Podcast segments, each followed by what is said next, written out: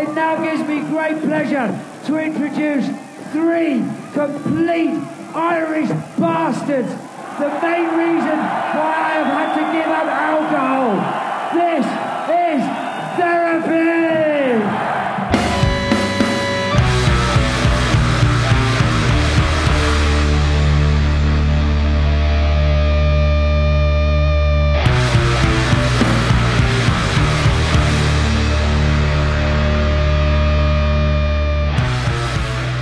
G'day, sports. This is me, Paul Waller. I'm a presenter. I'm on my own again. This is part two of the NME is a Blur sort of 0.5 episode that we do.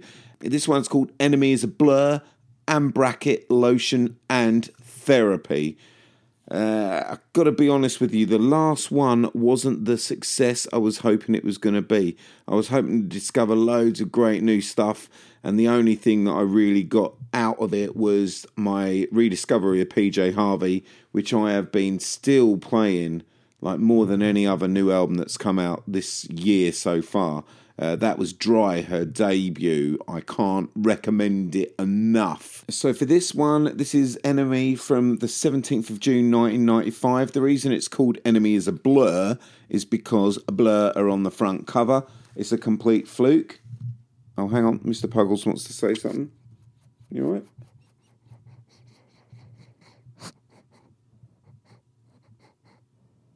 As soon as you open up this issue, you're greeted with a picture of the Stone Roses.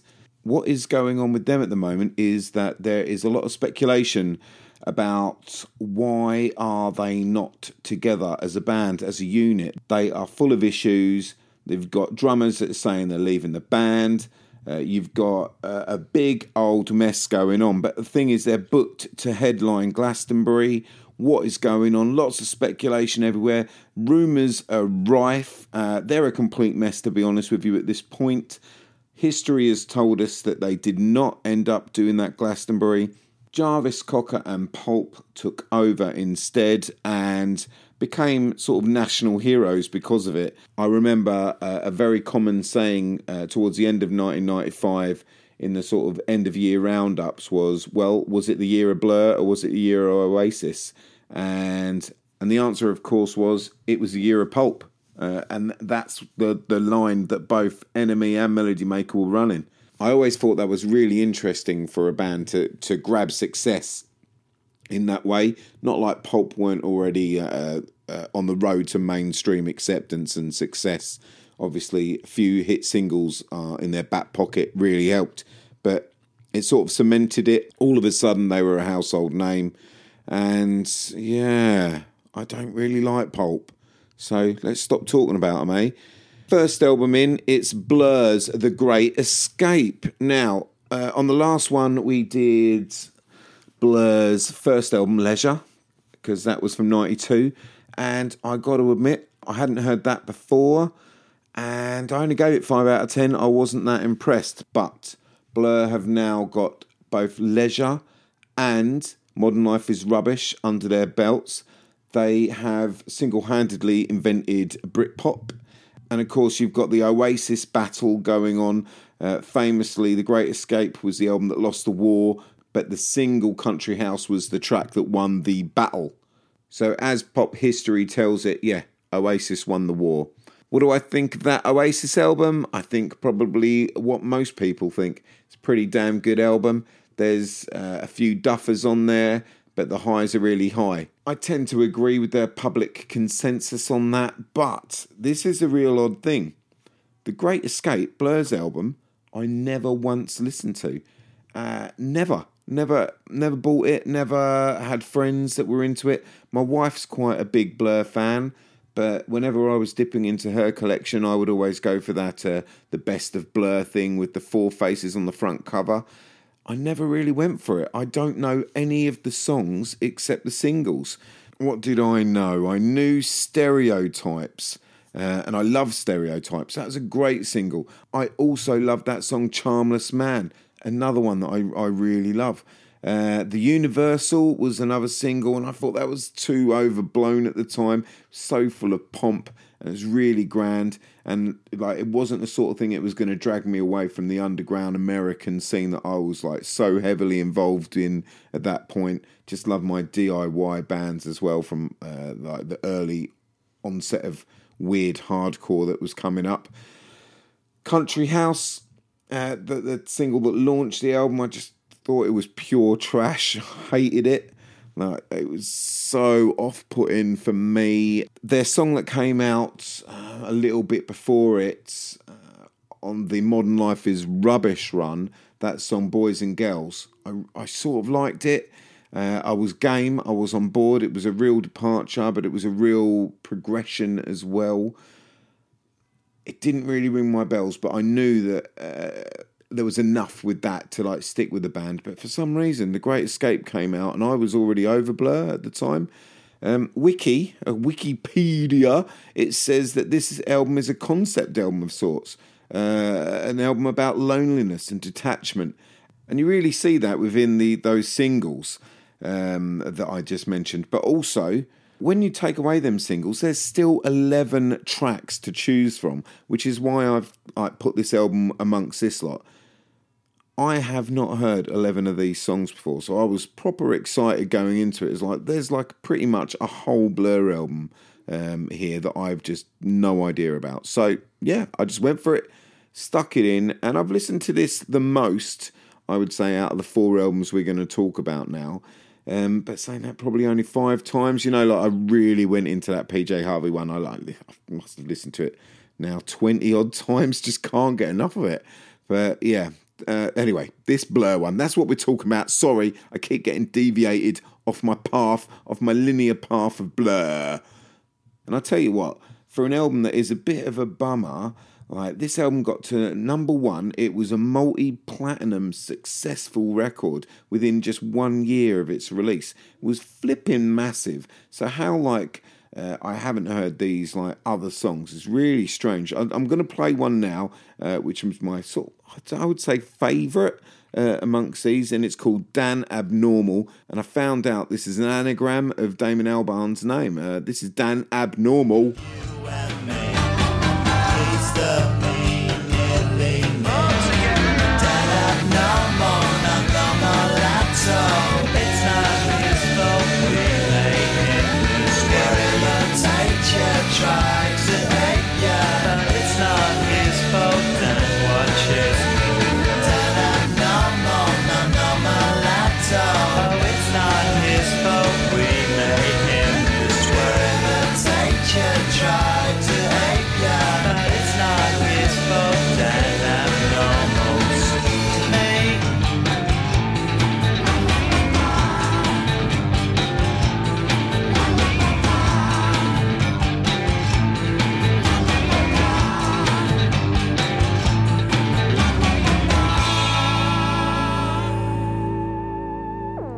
There we go. I mean, you might think if you just don't know a lot about Blur, but you just know the hits and you know what they sound like, uh, that that song's quite a comfortable listen.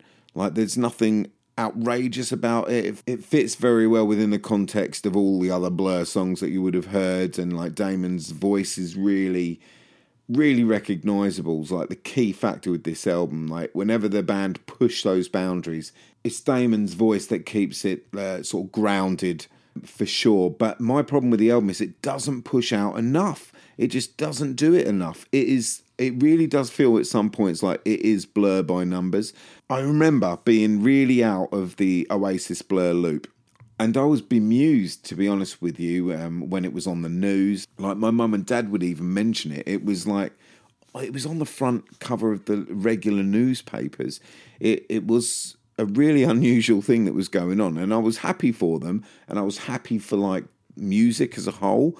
Like I loved how it was completely mainstream, and uh, you know the word indie indie band had become normal band. It w- it was great to me. I loved that sort of thing. I wasn't so up my ass and so like DIY Paul that I, I couldn't be bothered about it. But at the same time as me saying I love Dan Abnormal, there is not a lot of tracks on here better than that in my eyes. uh, or to my ears, should I say, apart from a couple of those singles I mentioned early on. I can't give this album any more than 7 out of 10. I just can't do it. Uh, in this NME, they pretty much do that thing where, you know, every now and again with a, a magazine or a, an Inky back in the day, they would let the artist, like a major artist, do the editing, which basically always just means there's a bit more of them in the issue than there normally would be. So, as well as a couple of interviews and a tour diary in there, Damon um, reviews the singles. And there's a band I used to love so much uh, growing up called Tribute to Nothing. And they were like a, a, a snotty bunch of sort of punk type guys, really influenced by bands like Unsane uh, and the, again the American underground movement. Uh, a lot more by AmRep Records rather than uh, the sort of stuff, the K Records and the more twee sort of stuff that I was getting into as well. Saying that, I saw them uh, play Reading in a tent. Like they must have been, like one of them must have been like thirteen or something like that. Sam, absolute killer killer, killer, killer show, and I'll never forget it. And um, when they would play Canterbury, because they knew I was a bit of a fan, and one of my early bands was on their record label for a little bit. We did uh, a couple of tracks for them. They always used to invite me on the stage with them to to sing one of their songs, which I absolutely loved. And this was the song that they um, they would invite me on stage to sing with them. It's called "Think You Should," and Damon reviews this song uh, and I love this review. Uh, he goes, This is on Go Discs. They usually put out pretty good records, so it might be quite good. We'll see. He then sticks it on. Uh, tribute to Nothing. They come from Malvern, which is a nice town with a nice hill. What do we think of that? I'm not sure. It's that voice again, isn't it? So Damon's getting a bit cross now. These voices are very important, aren't they? Uh, the beats and the voices, that's the most important thing. Neither of them are working here. You're not really interested, are you? I don't blame you. Our keyboard player lives in Malvern at the bottom of the hill. It's a nice place. I've only been there twice. What's this lot called again? About Nothing? Oh, Tribute to Nothing. Maybe that's what they should have been called. About Nothing. Now, come on, Damon. Listen to a bit of this.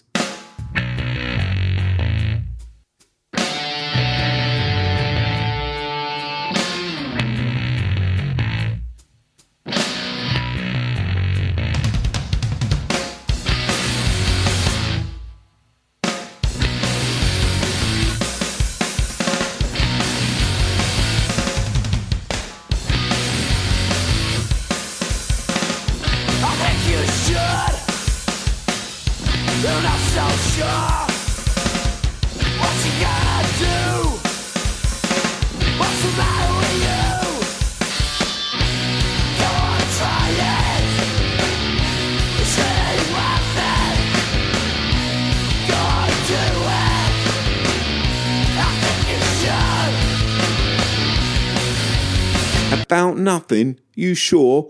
Tribute to nothing? Think you should? Come on.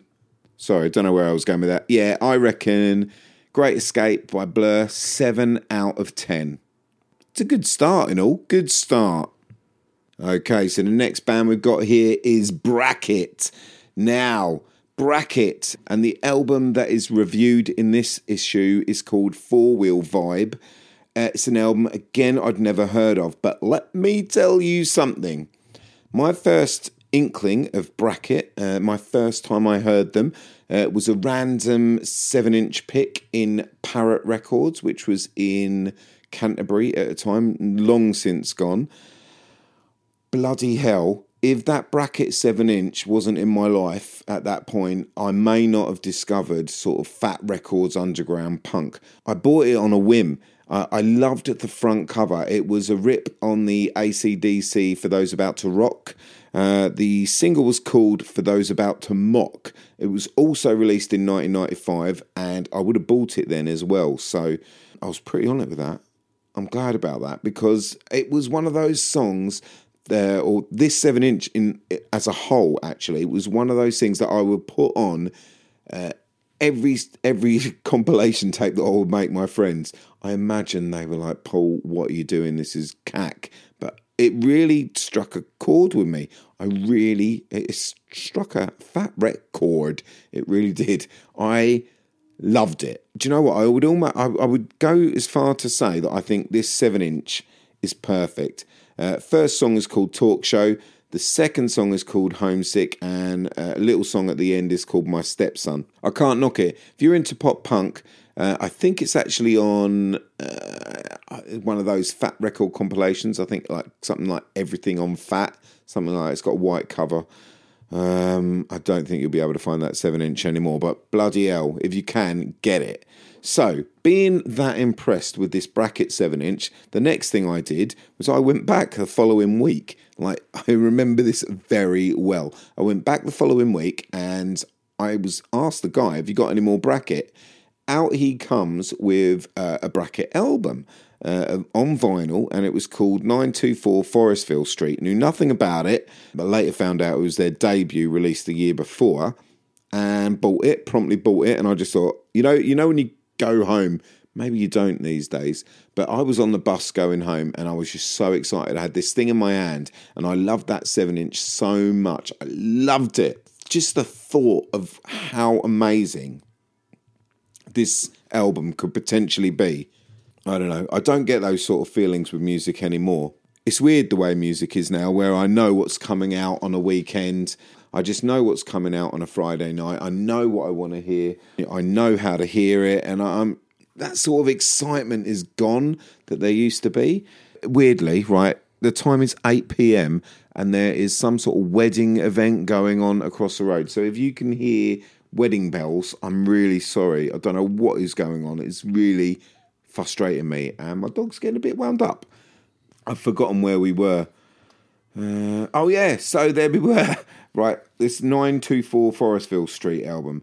It, it's blue and it's got like a street sign on the front cover. If you are looking on, uh, what would I say? Maybe Spotify, definitely YouTube.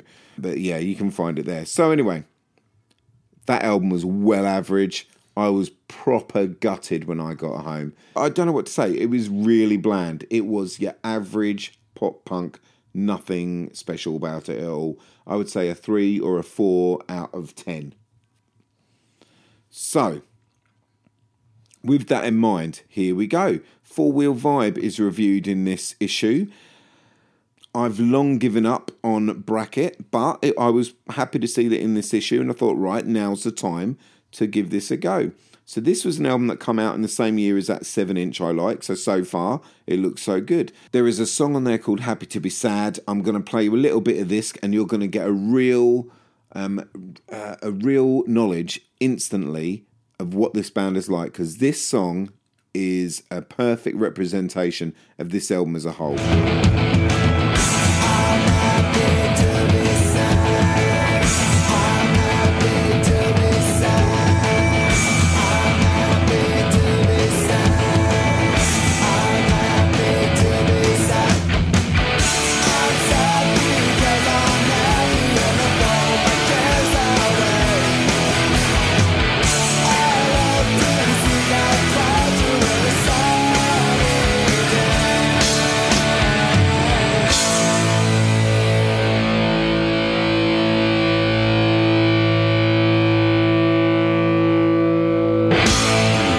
See what I mean? It crosses pop punk catchiness, like that, that sort of Green Day thing, with straight pop vibes. Maybe you'll find with Weezer.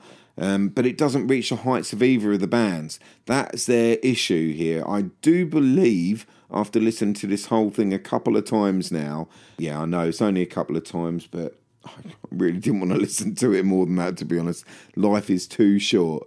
It just doesn't reach the heights that that seven inch like fulfilled me. Maybe this band is best for short blasts. But saying that, like I've watched a couple of live shows, uh, sort of late at night when I can't get to sleep or whatever on YouTube, and they pretty much rock it on on this period. So uh, I don't know, pretty hit and miss this band. I'll tell you what though, you get to the album closer here, it's called Lazy, and it's a bizarre type of indie ballad, reminding me of like Oasis, it even has like Beatles esque sort of strings and keys or harpsichord weirdness things that goes on. It's sort of like a bit of a misfire, a misstep. Another song that I sort of got a bit from was called Closed Captioned. Uh, it's ridiculously catchy, but it's mid paced and, and it sort of just stomps along. And by the end of it, you just think, is that catchy or is it just in my head because they keep repeating various bits? That's the sort of band Bracket is. They are your mid level, uh, as horrible as this is to say, they are a mid level pop punk band from that time. Uh, the Fat Record 7 inch, as I say, for those about to mock, that's where it's at. NME Scribe, Andy Richardson, he gives this 3 out of 10. He says it's predictable, tiresome, and formulaic. And my favourite quote from this, he says, uh, let me open this up here, hang on. Yeah, here he goes. It says status quo playing geek punk. That's really horrible. Oh, Andy Richardson, you mean motherfucker. Okay, so that's that. I mean, I'd like to see Status Quo playing Geek Punk, I'll be honest with you. Uh, so that's pretty good review. It's weird how he only gave it 3 out of 10. Now, just like the last NME is a blur, this NME also has a band that I can't get to grips with because it isn't my sort of thing even though I was proper turned on by the the front cover, I just thought this is going to be in my head. This is going to be like insane. This is going to be like, like I said earlier, those AmRep noise bands. I'm going to dig it, but it was so far from it. The band's called Lotion, and the album's called Nobody's Cool. Now, this got a really good review in NME from Ted Kessler. He gave it 8 out of 10. So I was like, and it's on Big Cat as well. So I was just thinking, right, I've never heard of this band before. The front cover looks like a carbon copy of some of those old noise rock albums. I reckon this is a winner. The review didn't mention noise rock, oddly, and it didn't mention any bands in it. You know, like this band sounds like, didn't mention any of them. But one thing that intrigued me about the review, it mentioned banjo on it. It mentioned banjo playing. I was like, well, hang on, that isn't noise rock, or, or if it is, that's going to be really interesting. And then, then something hit me. I thought, oh, hang on, I've heard of the band Lotion, and then scuppered because it was actually the Deftones song Lotion that I actually knew. Eh, so everything about them was new to me. Uh, I'm going to play you a song called Blind for Now. If I think this might have been the single, I'm not sure, but uh, you'll get the complete gist of this band from this. Now,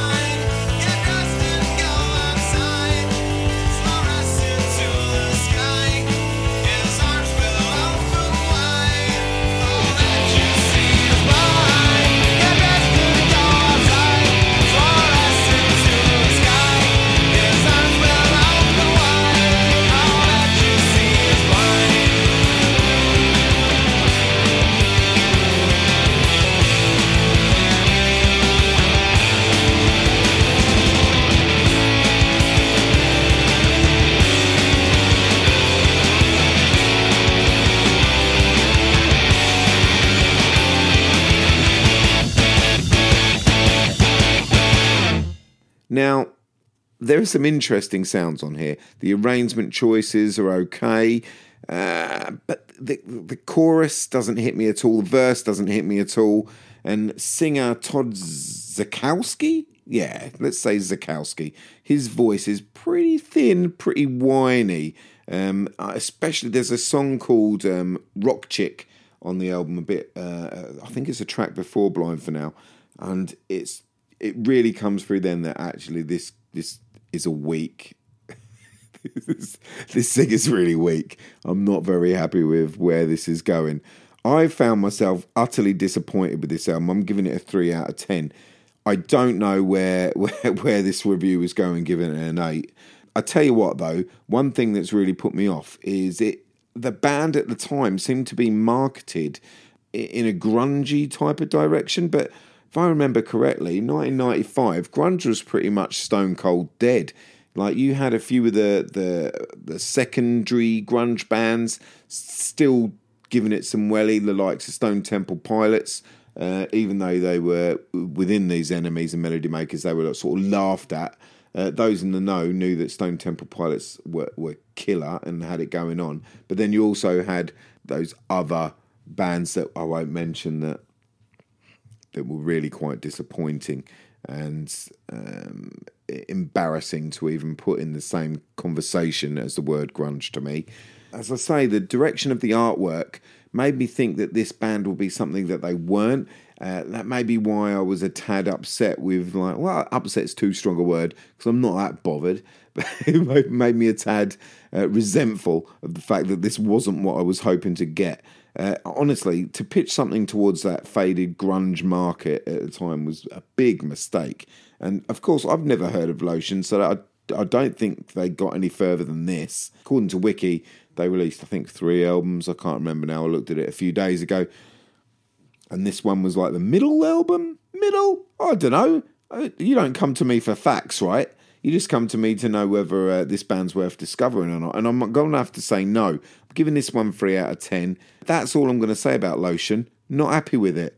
Just like I wasn't happy with Spiritualized. It just, can I say it just isn't for me? Uh, rather than slag things off, it, it's not for me.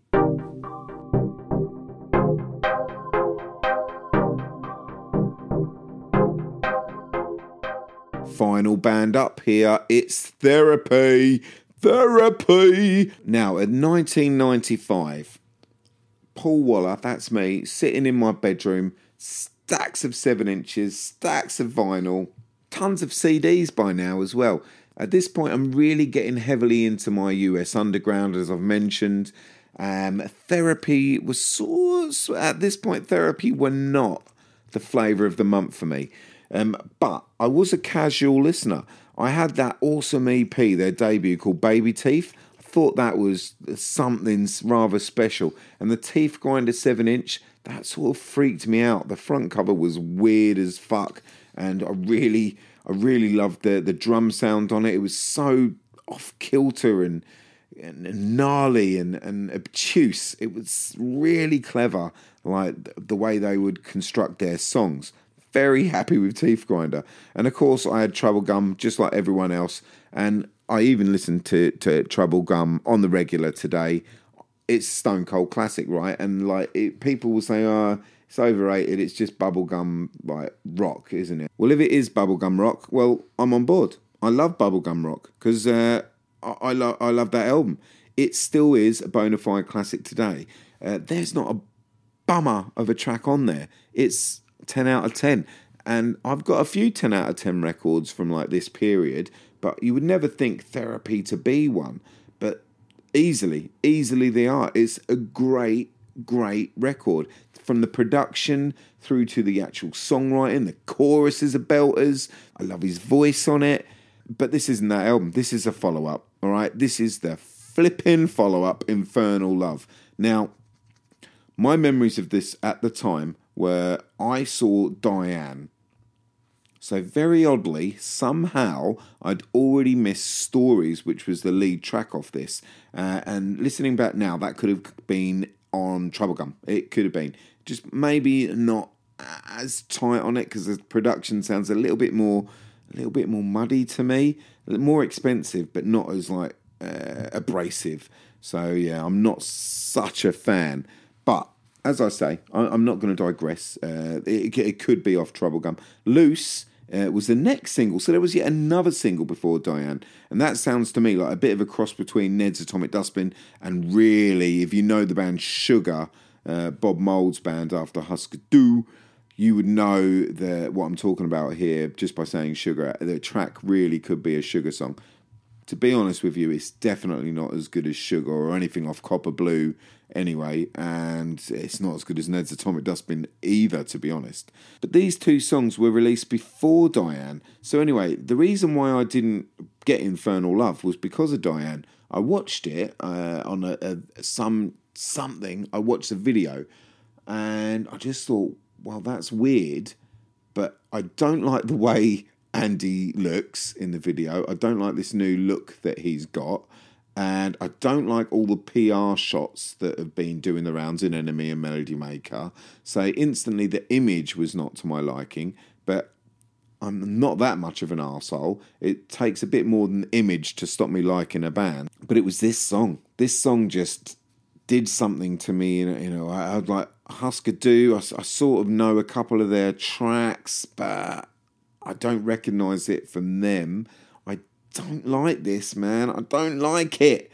And then I listened to it this week, and what was I thinking? What was I thinking? Diane is such a great song. It's such a great cover. I compared it to the original, and I would take either. I'd probably take Therapy's version over the Husker Du version. It's so good. The vocals when they come in with the harmonies, uh, oh, it's just it's spine tingling and it's so creepy. It works so well. Why didn't I pull it up at the time and just think this? This is a bit of me. It's really, really odd. Um, anyway, what I'm going to do here, I'm going to press play, right? So I press play at the beginning of Infernal Love, and what greets me is this track, Epilepsy, and I would say it's probably as good, if not better, than any song on Troublegum. Holy Jesus. Have a listen to this bugger.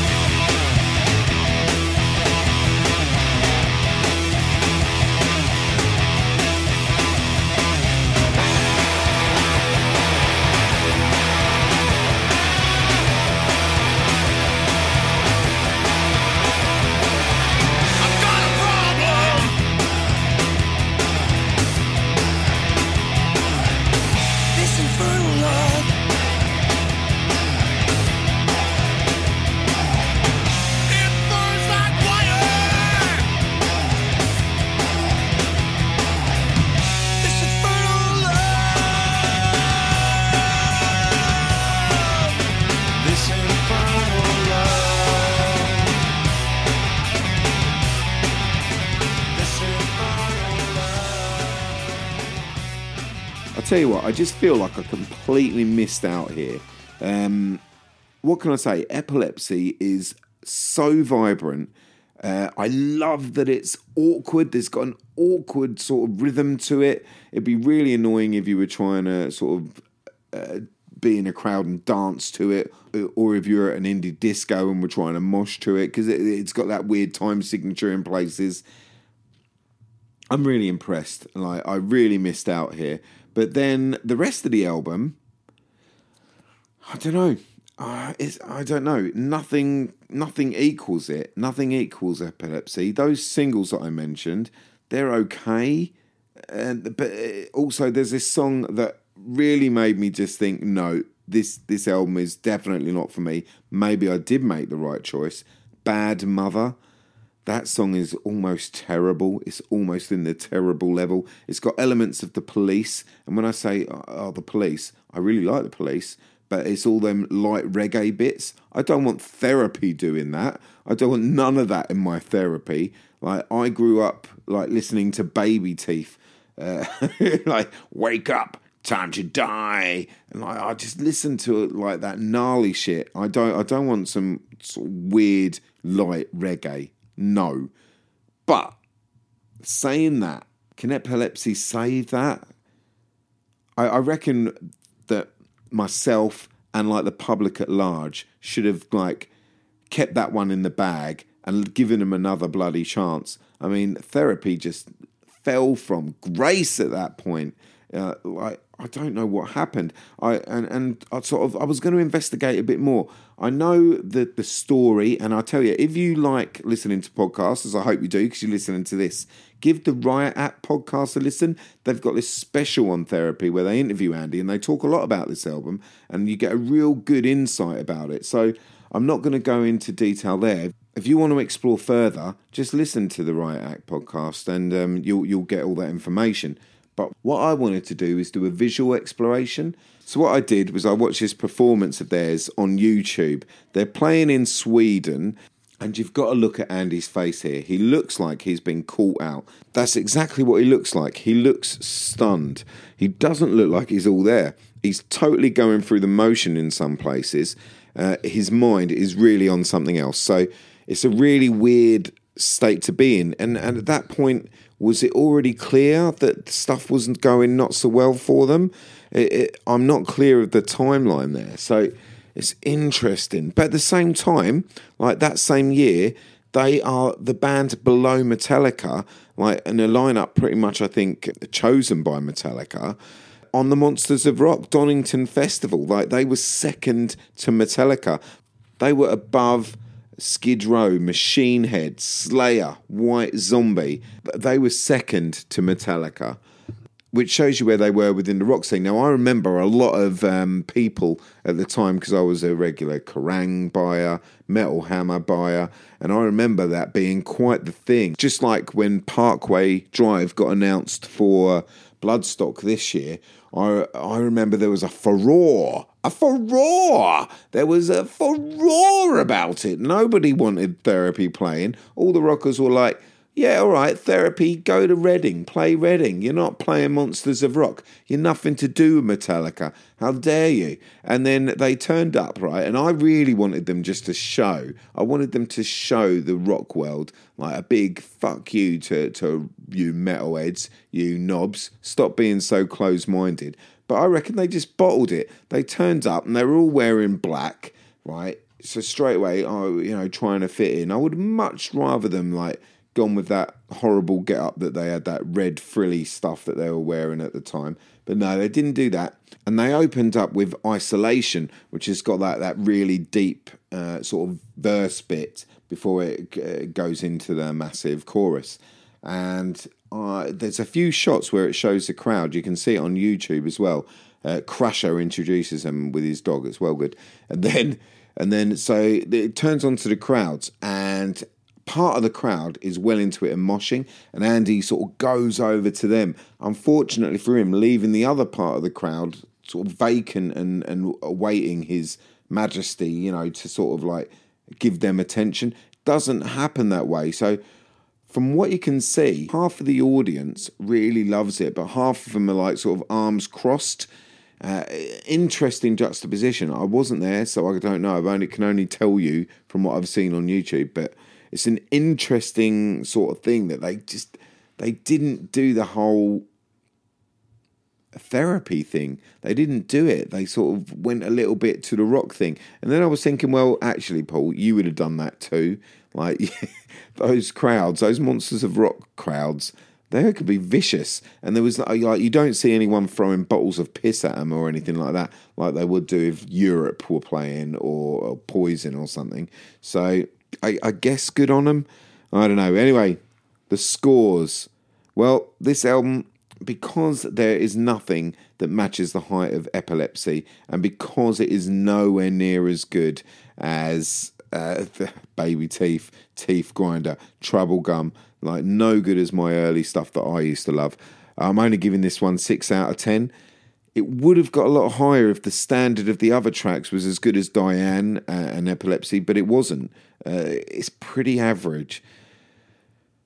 So, what's that mean? Well, it means that Blur win this. Blur with their 7 out of 10 uh, and Surprise for The Great Escape, an album that I've always ignored, uh, which often came across uh, in the like history of Blurism as the album that you can forget, is actually pretty decent. So, yeah, there you go. Uh, but that might be the case. But now we've got to do this. So, the point of part one and part two is you find the best album from part one, which was PJ Harvey's Dry. You find the best album in part two, which was Blur's The Great Escape. And then we've got to decide what's better. Is it PJ Harvey? Marie, is it Blur? I think you know the answer to that. It's PJ Harvey. Dry is definitely the best album from these two. Uh, all I would say is if you haven't got it already, go and get it. If you don't know about PJ Harvey, you've got to try her Rid of Me, 9 out of 10, second album, or Dry, 9 out of 10, first album. Uh, the only other PJ Harvey album I've got is the one called let England Shake, and I quite like that, but it's not as good as either of the aforementioned ones. I would also recommend that you give Down by the Water, whatever that is called, don't know what that's called, probably Down by the Water, maybe. Uh, I'll give that a, a listen. I would avoid the album White Chalk, which was the one that come out before Let England Shake, which is just her on a piano. Another album I bought but then quickly sold. And that is my PJ Harvey lesson for someone that's not really into PJ Harvey but has just discovered her properly. Those first two albums are something that uh, I don't think I will ever forget as long as I live. I think they're amazing. I think that she is an incredible artist. And that's about it. That's the end of it. So thanks for listening to Different Times podcast. NME, 17th of June 1995, part two. NME is a blur. And bracket lotion therapy, part two. NME, blur, out.